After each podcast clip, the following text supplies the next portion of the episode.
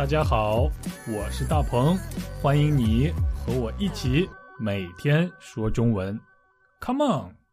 大家好，我是大鹏，欢迎收听每天说中文播客。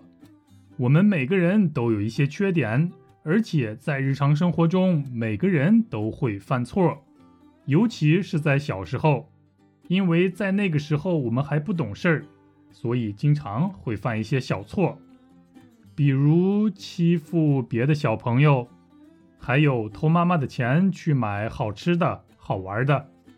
另外，就是因为贪玩不去学校上学，也就是逃学了。其实这都是我小时候犯过的错误。呃，犯错没关系，也不要紧，要紧的是用怎样的态度面对犯过的错误。千万别把这些小错误不当回事儿。因为小孩子还不懂事儿，还没有形成完整的价值观，所以老师和家长就必须要及时纠正小孩子们犯的错误。如果小错误没有得到及时的纠正的话，那么我相信在以后就会犯更大的错误，甚至是形成一些无法弥补的错误。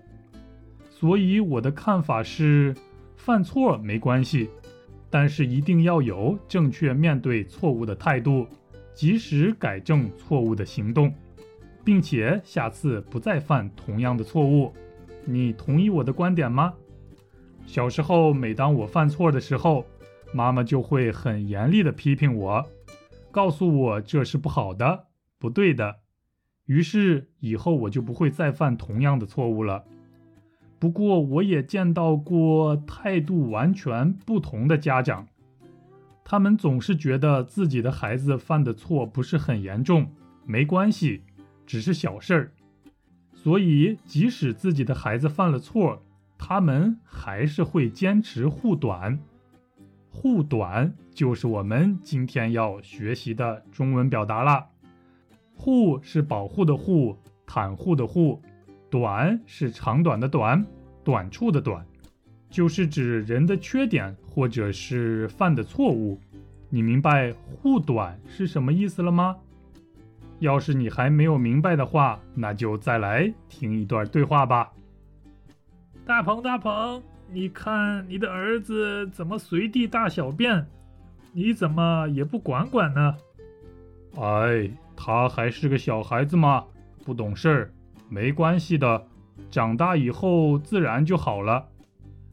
大鹏，你可千万别护短呀！好习惯是从小养成的。嗯，我才没护短呢！你干嘛和小孩斤斤计较呀？大鹏，大鹏，你看你的儿子怎么随地大小便，你怎么也不管管呢？哎，他还是个小孩子嘛。不懂事儿，没关系的，长大以后自然就好了。大鹏，你可千万别护短呀！好习惯是从小养成的。嗯，我才没护短呢！你干嘛和小孩斤斤计较呀？嗯，每个父母当然都很爱自己的孩子。但是千万别护短，护短不是爱孩子，而只会害了你的孩子。